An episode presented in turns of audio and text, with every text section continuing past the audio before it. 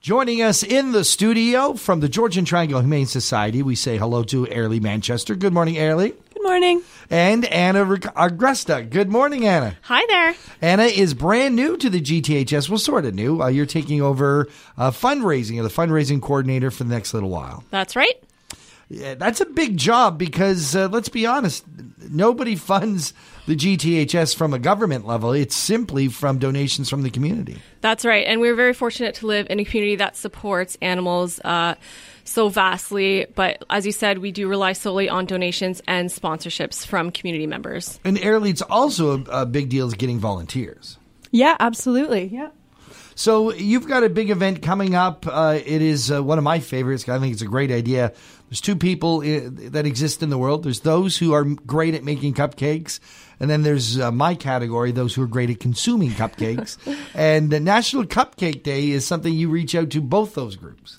That's right. There are so many ways you can get involved. Um, number one being hosting your own Cupcake Day party. Now, when is Cupcake Day? Cupcake Day is Monday, February 25th. If Okay. that date doesn't work for you, though, of course, you can host a Cupcake Day at any time this month. leading up to it. Yeah, absolutely. Exactly. And, Yep. and the and the deal is, uh, you don't you actually have to have a physical party. You can just make cupcakes, bring them to work, sell them off, and donate that money. That's exactly right. It is super simple. Now you are doing some formal things to help celebrate Cupcake Day. We are. We are hosting our own Cupcake Day party on Sunday, February 24th, host, are entitled the Frosted Family Festival.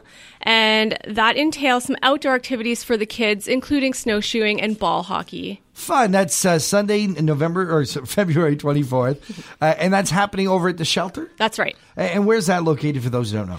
It's at 549 10th Line in Collingwood. So the whole family can come out. There's all kinds of activities going on, and of course, an opportunity to del- taste delicious cupcakes. That's right.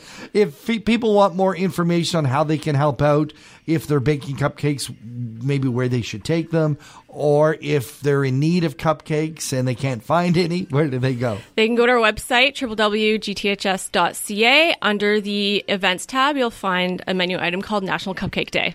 fantastic national cupcake day don't miss out on this uh, thank you both for joining us and airly if people want to uh, adopt a, a pet if they want to uh, come in and see uh, what's up for adoption they can always drop by but where do they get more information www.gths.ca has all our details on our adoptable animals. Um, and like you said, the shelter's open seven days a week, so come on by and meet them in person too.